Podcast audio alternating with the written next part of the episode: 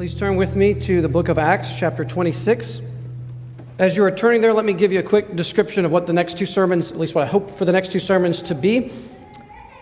Uh, in this chapter, Paul is appearing before uh, King Agrippa and Governor Festus uh, because they need to figure out why Paul is in trouble in the first place, because Paul has appealed to go to Caesar in Rome to be really heard before the Supreme Court of that day uh, to see if he is guilty, which obviously he is not. He's so innocent that they don't even know what charges to give to him as they send him to Caesar. And chapter 26, uh, I am going to do something a little unusual today. I'm going to preach the middle of the chapter, and I'm going to, re- I'm going to leave the beginning and the end of the chapter for next Sunday. So, uh, to kind of explain that, uh, the bookends of the chapter, which are actually longer than today's text, will be left for next Sunday. I'm going to zero into the middle of what Paul is actually going to say in his defense and preach from that. So I'm really covering just verses 17 to 23 today, and I plan to cover the rest of the chapter next Sunday. The reason for doing this is because this, this little section in the middle is just so significant that I wanted to linger for a whole sermon on this topic. Uh, I've titled the sermon, What is Conversion? What is conversion? We, we live in a day where was the word proselytizing, right? Re- trying to convert people to your belief system is considered uh, very unpopular. Uh, it, it's interesting, usually the people who say that are trying to actually convert you to their own belief system while they're actually telling you those things. But um, the Bible and we as Christians just tell you, me personally, I am absolutely unashamed of the fact that we are trying to convert you. if you are not a believer, we want you here today to hear about Jesus and to come to know him, to be transformed by the saving message of Jesus. We believe that it's not just better news than what you may have heard previously, it's the only truly lasting and eternally significant good news that you will or could ever hear in this world. It's the only good news that is absolutely essential to hear and believe. And without this good news, everything else ends up fading into insignificance uh, without it. And so we would absolutely love for you, if you don't know the Lord, to come to know the Lord even in this service. Now, I know most people within the sound of my voice right now uh, are believers, which I rejoice about. But we as Christians need to ask some questions. Number one, we need to celebrate this, uh, this miracle if it has happened to us. If we have been converted to Christ, we should know theologically what happened to us. This is not just theology for theology's sake. We need to know what has happened. What has God done miraculously to intervene in my life and rescue me from myself, from my sin, from God's just judgment? The more our theology is honed about conversion, the more we can rightly praise God for what He has already done in our life if we already know the Lord. Also, if we're Christians, this is still relevant to us because every single one of us knows people who do not yet know the Lord. Every single one of us. Just think right now of someone you saw this week, maybe someone you work with, someone in your family who does not know the Lord, someone you bump into regularly, someone you might even have texted yesterday or something that you'd know that does not know the Lord yet. We need to know what conversion is so we can best know how to present the good news to those people, how we can best love them and try by God's grace to win them to the truth. So, um, I am going to just, just real quick, I, I, won't even read the beginning of the passage, we'll save that for later. But Paul uh, talks about his pre converted life at the beginning of his hearing before King Agrippa. He talks about his Jewish background. He talks about his trip on the road to Damascus. I'm going to pick up in verse 12 and read through verse 23. And this again is God's word. Acts 26, verse 12. In this connection, I journeyed to Damascus with the authority and commission of the chief priests. At midday, O king, I saw on the way a light from heaven, brighter than the sun, that shone around me and those who journeyed with me. And when we had all fallen to the ground, I heard a voice saying to me in the Hebrew language, Saul, Saul, why are you persecuting me? It is hard for you to kick against the goads. And I said, Who are you, Lord? And the Lord said, I am Jesus, whom you are persecuting. But rise and stand upon your feet, for I have appeared to you for this purpose, to appoint you as a servant and witness to the things in which you have seen me, and to those in which I will appear to you, delivering you from your people and from the Gentiles, to whom I am sending you, to open their eyes, so that they may turn from darkness to light, and from the power of Satan to God, that they may receive forgiveness of sins and a place among those who are sanctified by faith in me. Therefore, O King Agrippa, I was not disobedient to the heavenly vision, but declared first to those in Damascus, then in Jerusalem, and throughout all the region of Judea, and also to the Gentiles, that they should repent and turn to God, performing deeds in keeping with their repentance. For this reason, the Jews seized me in the temple and tried to kill me. To this day, I have, had the help that comes from God. And so I stand here testifying both to small and great, saying nothing but what the prophets and Moses said would come to pass that the Christ must suffer, and that by being the first to rise from the dead, he would proclaim light both to our people and to the Gentiles. I'm going to stop uh, the passage at that point.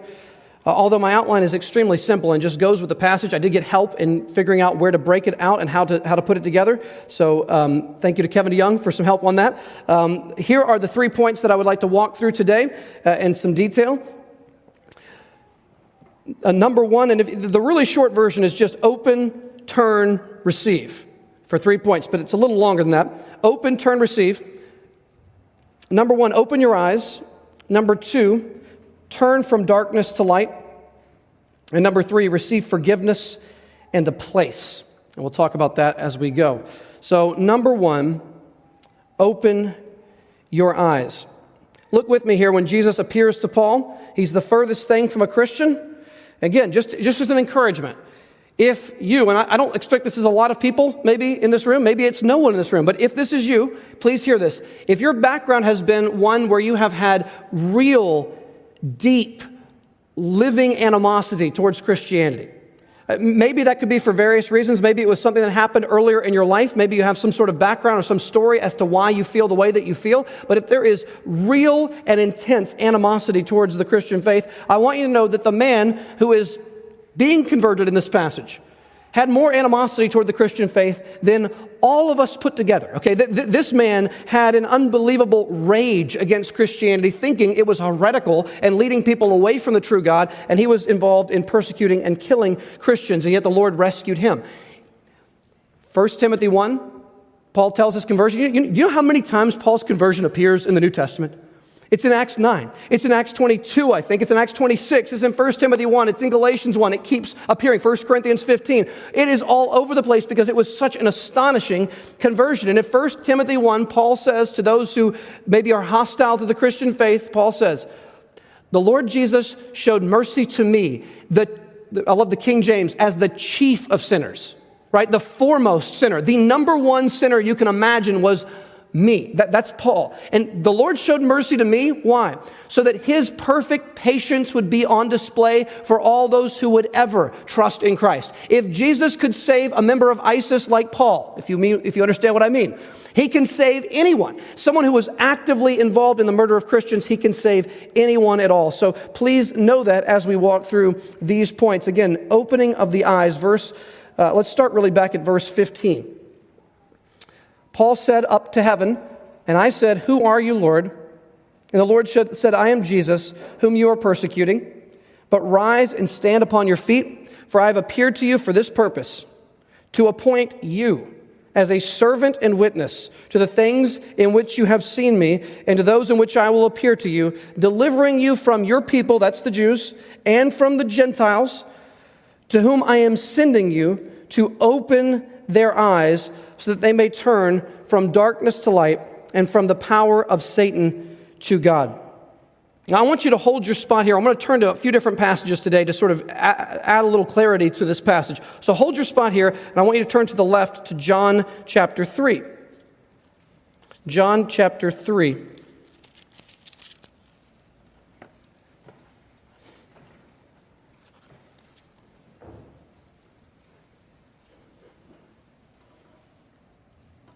Now, I think we all know John 3:16, and I want to read that, but I want to read the whole paragraph that it sits within and listen to what Jesus tells us here. John 3:16. For God so loved the world that he gave his only son that whoever believes in him should not perish but have eternal life. For God did not send his son into the world to condemn the world, but in order that the world might be saved through him.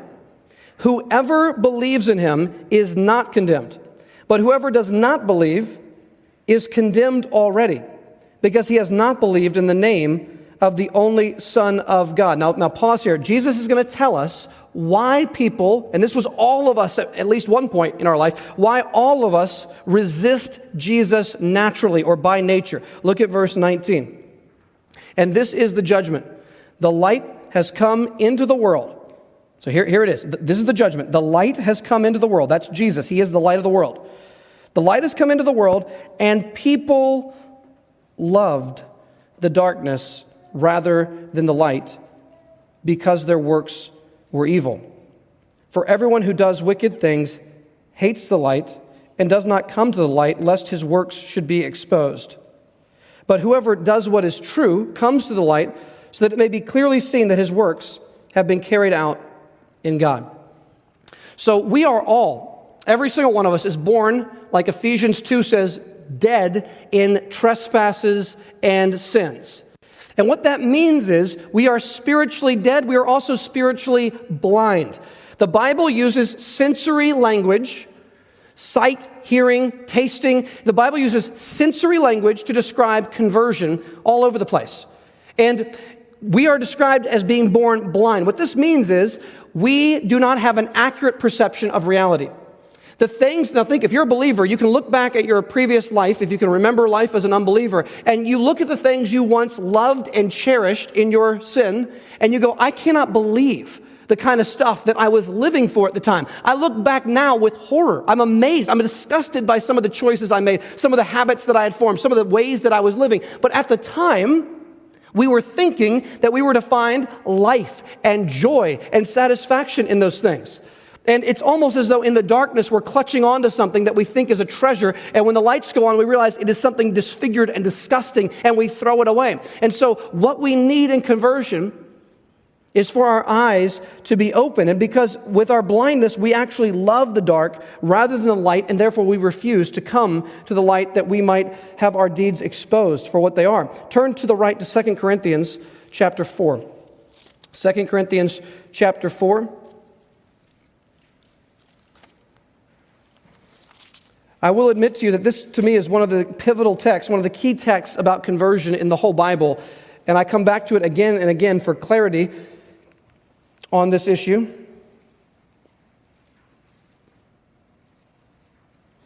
Look at 2 Corinthians 4 here, verse 1. Paul writes, Therefore, having this ministry by the mercy of God, we do not lose heart but we have renounced disgraceful, underhanded ways. We refuse to practice cunning or to tamper with God's word. But by the open statement of the truth, we would commend ourselves to everyone's conscience in the sight of God. Now, just pause there. This is not the main point. Paul is saying, when I teach Scripture, I lay it out there and make it plain.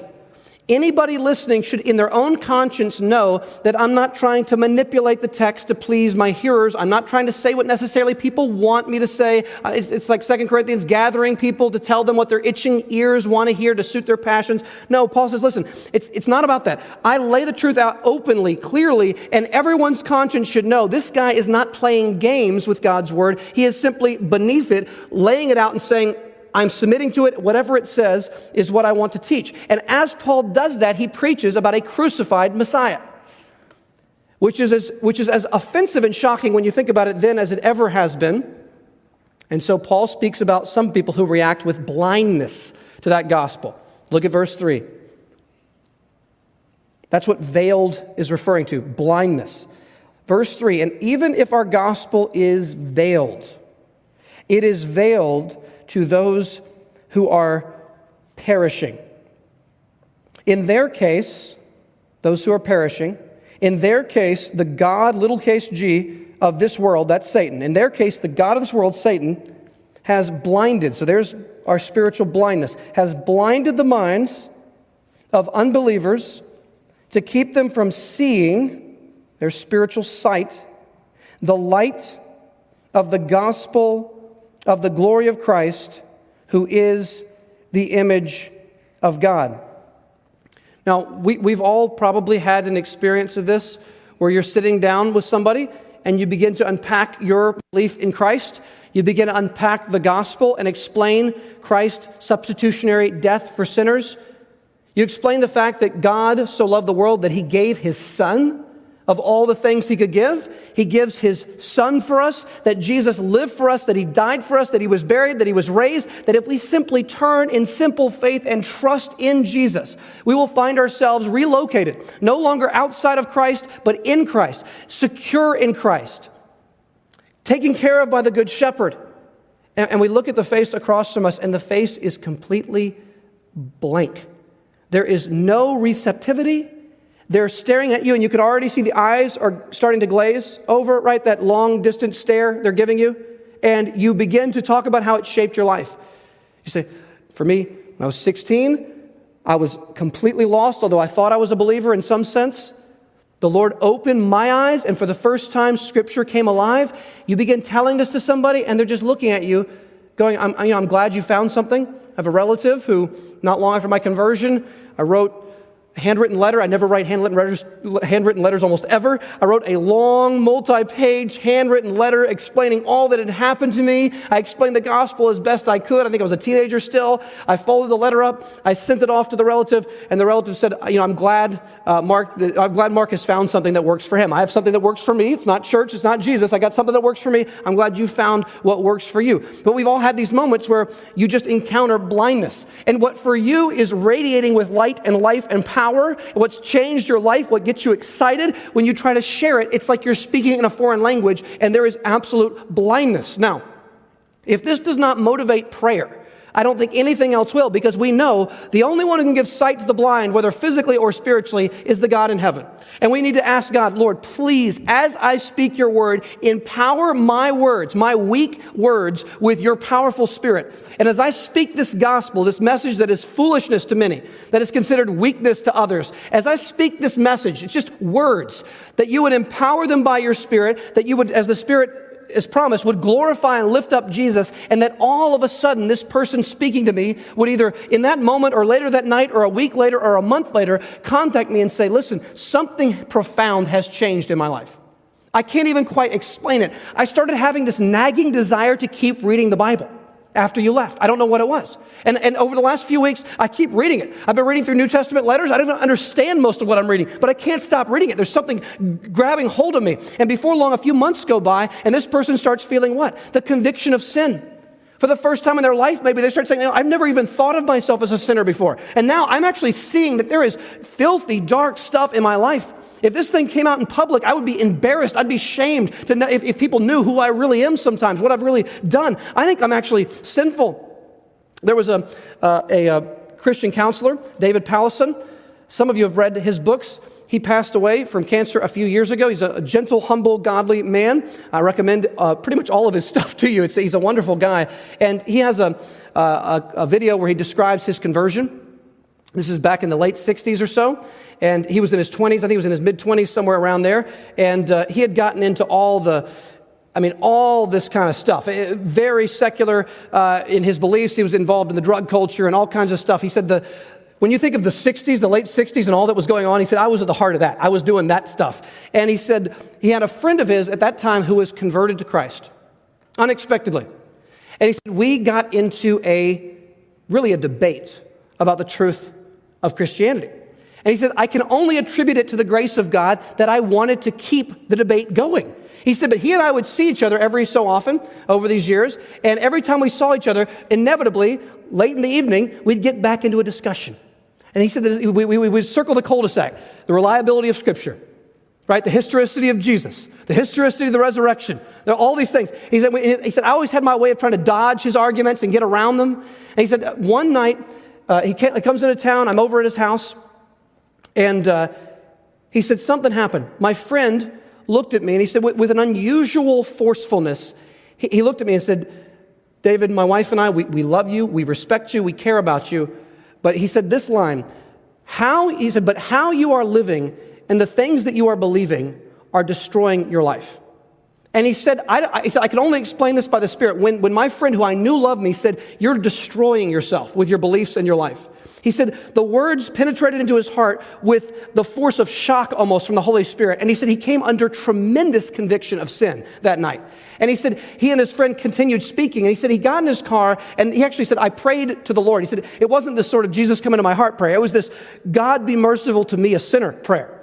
He said, I got back in my, into my car and I started driving back to my home that night. And he said, I had no idea that if you would have asked me, I would not have said, I think I just became a Christian. He said, that language was not even in my mind. I wasn't thinking in those categories. But he said, as I drove home that night, he said, I had this overwhelming sense for the first time I'm a sinner. And it wasn't just pithy theological, you know, jargon. No, no, like I am sensing down deep in my heart that truly, if I were to stand before justice, I would come up short. And he said, for the first time, he felt himself a sinner. He said, he went home that night, he went to bed. He said, when I woke up in the morning, he said, I was flooded with joy. And he said he felt like he had been walking long, dusty roads his whole life. And he said, for the first time in his life, he felt like, I have come home. I'm a Christian. And his life completely was transformed. What happened to him that evening in his friend's home? His eyes were opened. He was blind to his sin and blind to the Savior. All he saw Christianity was was some fun debate topic to try to disprove Christians and show that they're wrong. But he said after five years, he graciously lost the debate. And he said, I went home that night and I was sold out then for the Lord Jesus from that time moving forward. Do you have a veil lying over your heart? Do you even understand this language? The, it says there's a veil over their minds. This means when the gospel is presented, even if you know all the right theological answers, there is no sense of the beauty and the glory and the excellency of Jesus. He's a word that you could answer on a quiz or a test. You, you might know all the right language from growing up, maybe in a Christian home, but when it comes right down to it, you would never, if you were being honest, speak of Jesus as glorious beautiful, compelling, excellent. I mean, you see, you see glory in other things in your life, but Jesus is, a, is just blank to you. If you want to know Satan's involvement in the world today, when you bring up the demonic, people start thinking about, you know, doodling pentagrams on the ground and having some sort of weird ceremony in a haunted house sort of situation, that kind of thing. No, I don't believe in haunted houses, I mean, just for the record. And um, you, you, think of these very strange, you think of like exorcist movies, which I don't recommend that you watch. And every time I tell that to my students, they come back and say, hey, I watched one this weekend. I'm like, I should probably stop telling you not to watch them. Uh, she say, you should go watch them. And they won't go watch them. I don't know. But uh, all these movies about exorcisms and all these things, it's these extraordinary, grotesque things that we think of when we think of the demonic. You want to know what demonic is? Do you want to know what satanic is? Boredom with Jesus. If you think I'm making this up, look at verse 3. 2 Corinthians 4, verse 3. And even if our gospel is veiled, it is veiled only to those who are perishing. In their case, Satan, the God of this world, has blinded the minds of unbelievers to keep them from seeing the light of the gospel of the what? The glory of Christ, who is the image of God. If Jesus is fundamentally either interesting only in a historical sense, like you like to debate about some, you know, you like to debate about Aristotle or Socrates. He's just another interesting historical figure to debate about. If that's all you see in Jesus, I don't think you yet see Jesus for who he is. Or on the other side, you know all the right answers about Jesus, but your heart is, if you're just being honest, reading the Bible is almost always a chore. Prayer is nothing but willpower to get through any amount of time when you sing songs, great, rich songs, whether in church or at home, it's just completely on it. Maybe you might be interested in the music aspect of it, but the actual lyrics and what they say about Jesus does not actually stir your affections and your heart. I have serious questions about where you are spiritually. If, if that truly describes you long term, all the time, no matter what you profess to say, I would say I don't see evidence of genuine faith in Christ in your life. Because, let's be honest here, does Satan believe all the facts about Jesus that are true? Does Satan, do the demons believe Jesus died for sinners? That he was buried, that he rose on the third day, that he's triumphant over death and even Satan himself, that Jesus is coming back to judge the world in righteousness, that Jesus will one day save his people and judge his enemies, that there's a lake of fire prepared for the devil and his angels, that one day cast into the lake of fire all those who've rejected him, including Satan and his demons. Do the demons believe all that? Do they believe that God is one, that there's one God? Yes, and they tremble, right? They, they, tremble with fear of that God. And yet, although they have all the right answers about Jesus, there is zero affection for the Lord other than hatred in their case. There is no delight. There is no sense of beauty. There is no sense of glory. They might see his external power and magnificence in some sense, but they have no heart sense of the beauty and excellency of our Lord Jesus. So, how can our eyes be open? Let's continue here, verse 5. Paul says, For what we proclaim is not ourselves. We do not preach ourselves, but Jesus Christ as Lord, with ourselves as your servants, your slaves, for Jesus' sake. So here's how the eyes open, verse 6. He, he looks back to the creation story, let there be light. Verse 6 For God who said, Let light shine out of darkness, or let there be light, has shown in our hearts to give the light of the knowledge of the glory of God in the face of Jesus Christ. The miracle that takes place that we must ask the Lord for is that He would speak into our hearts and say, just like into the darkness of Genesis 1, let there be light, and there was light. And the heart opens, the eyes open, the veil is lifted, and suddenly the gospel that was so boring, so uninteresting, foolishness, folly, suddenly that has captivated your heart. It has captivated your affections. It has captivated what you love. And I, and I, I know I'm, I'm, I'm, I'm sort of pushing against a lot of typical, stereotypical Southern Baptist life here, but Southern Baptists like to talk about deciding for Christ. It is so much more than a New Year's resolution for Jesus conversion. Because a New Year's resolution for Jesus, deciding for Christ, that, that what that can often be is making a decision to make external actions change in your life without a change in your nature without a change in your deep loves and what you value deep down. Conversion is not deciding despite your nature, it is the miracle of a transformation of nature so that now what you love in your sin, you now no longer have that same love. And what you used to find boring and uninteresting now is captivating. It is full of life and power and beauty, and you have been transformed. This is why we desperately need the Lord's assistance in the in, in, in conversion itself. Turn with me back to our primary text, uh, Acts chapter 26.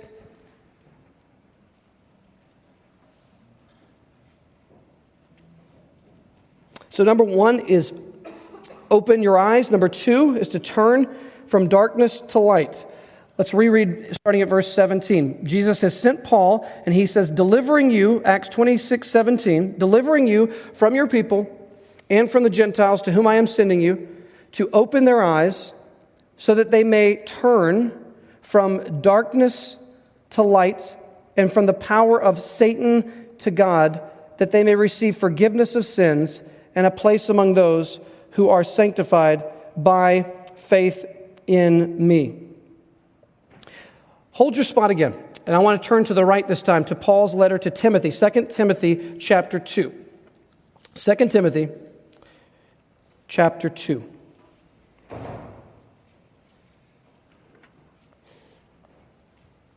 As you are turning there, I'm just going to give you just a, a, number of verses. You don't turn to these verses, I'll just read them quickly. These are just a little sampling, mainly from the Psalms, of the sensory language that is used to describe uh, people who come to know the Lord. You'll recognize some of these verses, I'm, I'm pretty sure. Psalm 34 8. Oh, taste and see that the Lord is good. Blessed is the man who takes refuge in him. Do you hear that?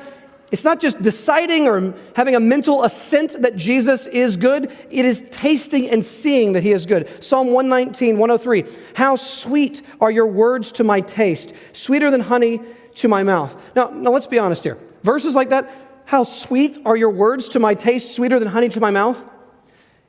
You have to decide. Either that is religious jargon that just, it's just a statement people say that doesn't mean anything. Like biblical words are as sweet as honey to my mouth. That's just something religious people say because that's what they're supposed to say. Or that's actually literally true, that, that there is a sweetness to Scripture that the spiritual appetite has. When you are born again, you can taste and see the sweetness of Jesus in Scripture, and it is sweeter than honey drippings from a honeycomb. Either that's just nonsense or that is absolutely true. And if it is true, which I believe with all my heart, it is true, Do you have that experience? Are you pursuing that kind of communion with the Lord? Psalm 19, verses 9 and 10. The rules, get this, the rules of the Lord are true and righteous altogether. More to be desired are they than gold, even much fine gold. Sweeter also than honey and drippings of the honeycomb. Seriously, reading the Bible is more valuable in the heart of this psalmist than acquiring great wealth. That's either religious nonsense talk or that is actually true of a born again person. If you were to put all the wealth and power in the world on one side of the scale, and you were to put your personal relationship with the Lord Jesus in Scripture on the other side of the scale, not what, not what would you say out loud in public. We all know what we would all say in this room. Oh, I prefer Jesus. Yeah, billions of dollars, get out of here. It's Jesus. Okay, yes, we all know what we would say with our words. In the quietness of your conscience right now, sincerely, are you already in this moment trading one for the other? Are you trading Christ for, for wealth? Are you making compromises? Are you doing things with money that, that are not up to God's standard? Are you living more for wealth and money and power and influence than you actually are for the Lord Jesus? We need to be honest about this in our own heart. 1 Peter 2, you'll, you'll recognize this. Like newborn infants, long for the pure spiritual milk that by it you may grow up into salvation, if indeed you have tasted that the Lord is good. The sign that the infant is alive and is doing well is that the baby, baby when it gets hungry, is craving that milk. It must have it. It will, the child will make your life miserable until you get it something. Come on, help me. Can you, does anyone see me over here? If you can't see me, you will hear me, okay? You may have forgotten you tucked me away over here. I'm going to make myself known. I am hungry. I must have milk. Is there a spiritual appetite within us? Honestly, if, if you've gone days or even weeks with a neglectful relationship with the Lord, really distracting yourself with other things, and we've all fallen into these patterns at times, deep down, is there a misery? That begins to show itself. An emptiness that just begins to show its head, where you go, This is not where life is to be found. I'm distracting myself. I'm getting all this clutter in the way. I need to stop and I need to come to Christ for actual bread and water. I need to come to Him for satisfaction. Like Isaiah says, Come, all you who thirst, come without money, buy and drink. There's this offer in the gospel. One more, Psalm 36, which I read at the beginning of the service. The children of mankind Take refuge in the shadow of your wings. They feast on the abundance of your house. You give them drink from the river of your delights. For with you is the fountain of life. In your light do we see light. Do you hear the sensory language? And is that true of you? That there is a seeing of Christ's beauty, a hearing truly? Let he who has ears truly hear? Is there a hearing of the beauty of Christ and a tasting of who Christ is? And even with the Lord's Supper, there's an actual physical touching, uh, touching aspect to Christ communicating his love uh, to us in that way. 2 Timothy chapter 2, look with me at verse 23. Have nothing to do with foolish, ignorant controversies. You know that they breed quarrels. And the Lord's servant must not be quarrelsome, but kind to everyone, able to teach, patiently enduring evil, correcting his opponents with gentleness. God may perhaps grant them repentance, leading to a knowledge of the truth, that they may come to their senses and escape the snare of the devil after being captured by him to do his will. Do you see this? We come to our senses. We wake up and we see, okay, I was drinking from dirty water in a broken cistern. Remember Jeremiah 2? My people have committed two evils. They have forsaken me, the Lord God, the fountain of living water, and they've dug out for themselves cisterns in the ground, cisterns that are cracked and broken and can't hold water. And they're trying to find satisfaction here. So when the eyes open, you look at what you've been living for and you go, this cannot sustain a human soul. It was not designed to satisfy me. And what repentance is, isn't some fancy theological word. Repentance is looking at what you've been living for and going, This will never sustain me. It cannot sustain me. And you simply turn away from that and turn to life, living water. Jesus, who can satisfy you forever, forgive you of your sin and satisfy you forever. Repentance is so often painted as this negative thing. Oh, you got to repent. No, th- this is a joyous invitation to turn away from what cannot satisfy and to invite you to what only can satisfy. That's repentance. It's simply admitting reality that this is not working and only the Lord Jesus can actually do for me what my soul needs done for me. And when God grants that repentance and I come to my tr- the knowledge of the truth, I escape from the devil's snare and I turn to the open arms of our Lord Jesus. Let's turn back to Acts 26.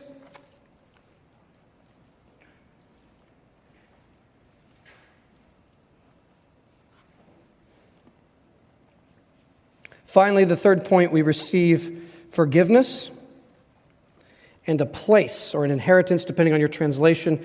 Look with me at, I'll reread the passage again here. Look with me at verse 17. Delivering you from your people and from the Gentiles to whom I am sending you, to open their eyes, so that they may turn from darkness to light and from the power of Satan to God, that they may, here's our third point, receive forgiveness of sins and a place among those who are sanctified by faith in me. It is nothing but faith in Jesus that sanctifies you. Now, let me just real quick here, for those who are used to that word sanctified. Okay, just a, a footnote, okay? In systematic theology, which is when you break down the Bible into topics and you work through a bunch of different topics, what does the Bible say about whatever it is? We often use the word justification for the one time act of becoming right with God, right? We are justified once and forever the moment we put our faith in Christ. You could be a five year old and have a very small understanding of the gospel, but if you truly trust in Christ, in that moment, that five year old is as justified as any saint in heaven. Okay, that's justification. But then we often, in, theolog- in systematic theology, we often use the word sanctification for what? Not that one time event, but for the lifelong process of growing in holiness, slowly growing in holiness over a long period of time, right? This use of the word sanctification is not referring to the lifelong process. It is referring to a positional change that happens just with justification. So we, we are we are, our status is now sanctified. We are counted holy in Christ. We are sanctified once and for all by faith in Christ. So the moment you believe, all the sin, defilement, dirt, all the evil of your life is washed away, cast as far as the east is from the west, and you are now positionally holy in Christ. You are sanctified completely, positionally in Christ by faith in Him. And in that moment, we receive full forgiveness of sins and a place among those who are sanctified by faith in Jesus. Now, you can probably hear it here. Turning or repenting and faith are not things that can be separated from each other. Again, I'm not trying to uh, belittle anybody, but th- this, is, this, is, this is unbiblical thinking. So test, test yourself, or maybe you've heard someone say this. I mean, I can still remember in Bible college a friend of mine saying, and this is very typical, I've heard this many times. My friend in Bible college said, uh, I think I received Jesus as my Savior when I was, I think he said seven. But then I, I didn't really get serious about my relationship with the Lord. He didn't really become the Lord in my life until I was 16. And people don't often say it that bluntly, but people often separate when they became a Christian versus when they began actually living to some degree for the Lord. That separation, I'm trying to say this gently, that's not biblical. Okay, so if, if, if Jesus is not the Lord to whom I love to follow his lead, not perfectly, but truly, if he's not my Lord, if I'm not following the Lord, I'm not yet, he's not yet my Savior. I'm not yet truly a believer. I have found it to be a tendency. I mean, let's be honest here. We are a Southern Baptist church.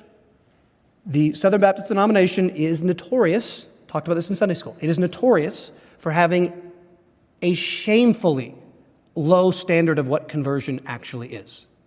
Walk this aisle, pray this prayer, sign this card, you're in and don't ever question it. That is, that is what you hear and see rampantly. And then what happens is, is this there isn't any lasting repentance in the life of the individual, right? Just look, glance at the end of verse 20. Middle of verse 20, it says that they, Paul preached that they should repent and turn to God. You see this? Performing deeds in keeping with their repentance. Repentance is not a one time declaration at youth camp, although I'm not against that. Repentance is an ongoing thing. Bear fruit in keeping with repentance. Perform deeds in keeping with repentance. Genuine repentance is a lasting thing because it's coming from a new nature, not a simple resolution. And, and what I would just say simply is because, especially Southern Baptist churches, have had a very, I think, unbiblically low bar about what conversion is. Just pray this prayer, you're in, don't question it, that kind of thing. Because the bar has been set so low, we have to account for the fact that we have thousands and thousands of Southern Baptists who are not born again, but have prayed the prayer, and we have to give a theological rationality for what's not true biblically. Do you see what I'm saying? So we have to invent a theology that justifies the fact that they're Christians even though they're not actually living for Jesus and haven't been for quite some time. They don't even go to church anymore. They've dropped off the map. They're not living for the Lord in any way. They never touched their Bible. But, you know, 15 years ago, old Harry was back at that church event and he gave his life to Christ. I know he's not living for the Lord. The Lord may not be his Lord right now, but he's still his Savior. We, you know, we believe that. And, and what I want to say is, biblically, if we get this wrong, I mean, okay, like this is not a game. All of us are going to appear before the judgment seat of Christ. If I or any of the elders at this church have taught wrongly what conversion is, then let's say we teach it incorrectly and you leave with a false sense of assurance because of what, say, I said, and you are deceived and you go stand before God one day and you're looking over at my teaching going, but you said, Pastor, you said this. And I banked my hopes on how you interpreted Scripture. And here I am on the final day and I'm not in Christ. What was that, what was that you said to me, that, that assurance that you gave me? And so we need to be very serious about this. Has the Lord actually transformed your nature? Not to perfection, but a genuine change in who you are in the deepest parts of your soul. I'm almost done here. Let me read the last section, verse 19. Therefore, O King Agrippa, I was not disobedient to the heavenly vision but declared first to those in Damascus, and then in Jerusalem and throughout all the regions of Judea, and also to the Gentiles, that they should repent and turn to God, performing deeds in keeping with their repentance. For this reason, the Jews seized me in the temple and tried to kill me. To this day, I have had the help that comes from God. And so I stand here testifying both to small and great, saying nothing but what the prophets and Moses said would come to pass that the Christ must suffer and that by being the first to rise from the dead, he would proclaim light both to our people and to the Gentiles. The last time I want to ask you to turn, I want, want you to turn for communion to 1 Corinthians 11. And as you're turning there, I want to say one final thought.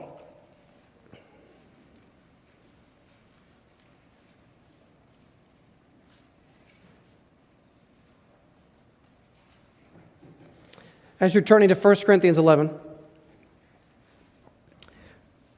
If, if messages like this, if you feel unsettled by them or you go, you know, I don't quite know where I am with the Lord, or maybe you have questions, first of all, feel free to talk to any of us here at this church. We would love to speak with you about that. but here's the question that I have. If you say, yeah, okay, spiritual numbness, Spiritual blindness, that sounds like that's my life almost all the time. Yeah, the Bible's almost always completely boring, if I'm honest, and all the things about Christ are not gripping or compelling. Here, here's what I ask Do you sincerely want what is being offered in the gospel? Because the Lord Jesus will hold nothing back from you. His arms are open wide. He will receive anybody, everybody, whosoever will may come. Whoever takes the free gift of the water of life can have it without cost because Jesus paid the cost. Jesus loves to celebrate the welcoming of sinners into his arms. He is not stingy with his grace. He is not holding anything back. Here's the thing. If you though do not want that, then no matter how much I offer, nothing can happen. Do you want it? Deep down, do you say, listen, I've been living for a lot of other things, but deep down, I really want to know Jesus the way Scripture describes I can know him. I want to celebrate him, be wrapped up in the glory of who he is. I want that. Then listen, plead with the Lord and read his word and plead with the Lord to say, Lord, show me the beauty of the character of Christ. Show me the glory of Jesus as I read your word. And don't stop praying until the Lord begins to open your eyes. And even then, don't stop that's a continuous prayer that we should pray throughout our Christian life. And all of this obviously is founded on the central event of Christ's death and resurrection. 1 Corinthians 11, look at verse 23. For I received from the Lord what I also delivered to you that the Lord Jesus, on the night when he was betrayed, took bread, and when he had given thanks, he broke it and said, This is my body, which is for you. Do this in remembrance of me. In the same way, also, he took the cup after supper, saying, This cup is the new covenant in my blood. Do this as often as you drink of it in remembrance of me. For as often as you eat this bread and drink this cup, you proclaim the Lord's death until he comes. Whoever therefore eats the bread or drinks the cup of the Lord in an unworthy manner will be guilty concerning the body and blood of the Lord. Let a person examine himself then, and so eat of the bread and drink of the cup. If you are not a believer in the Lord Jesus, it would not be loving of us actually to invite you to this table because what you need is not these element, elements here, which are really symbols of what Christ has done. What you need and what is offered to you right now, far more importantly, is Jesus himself, his blood shed and his body given for the sins of the world. If you are a believer in the Lord Jesus, and in this moment your heart is not walking in unrepentant sin, uh, you are grateful and thankful for the forgiveness of Christ that He has offered us, then we would ask as you choose to come forward and to take of the elements and return to your seat, uh, celebrating the work of Christ for us. Let's pray together.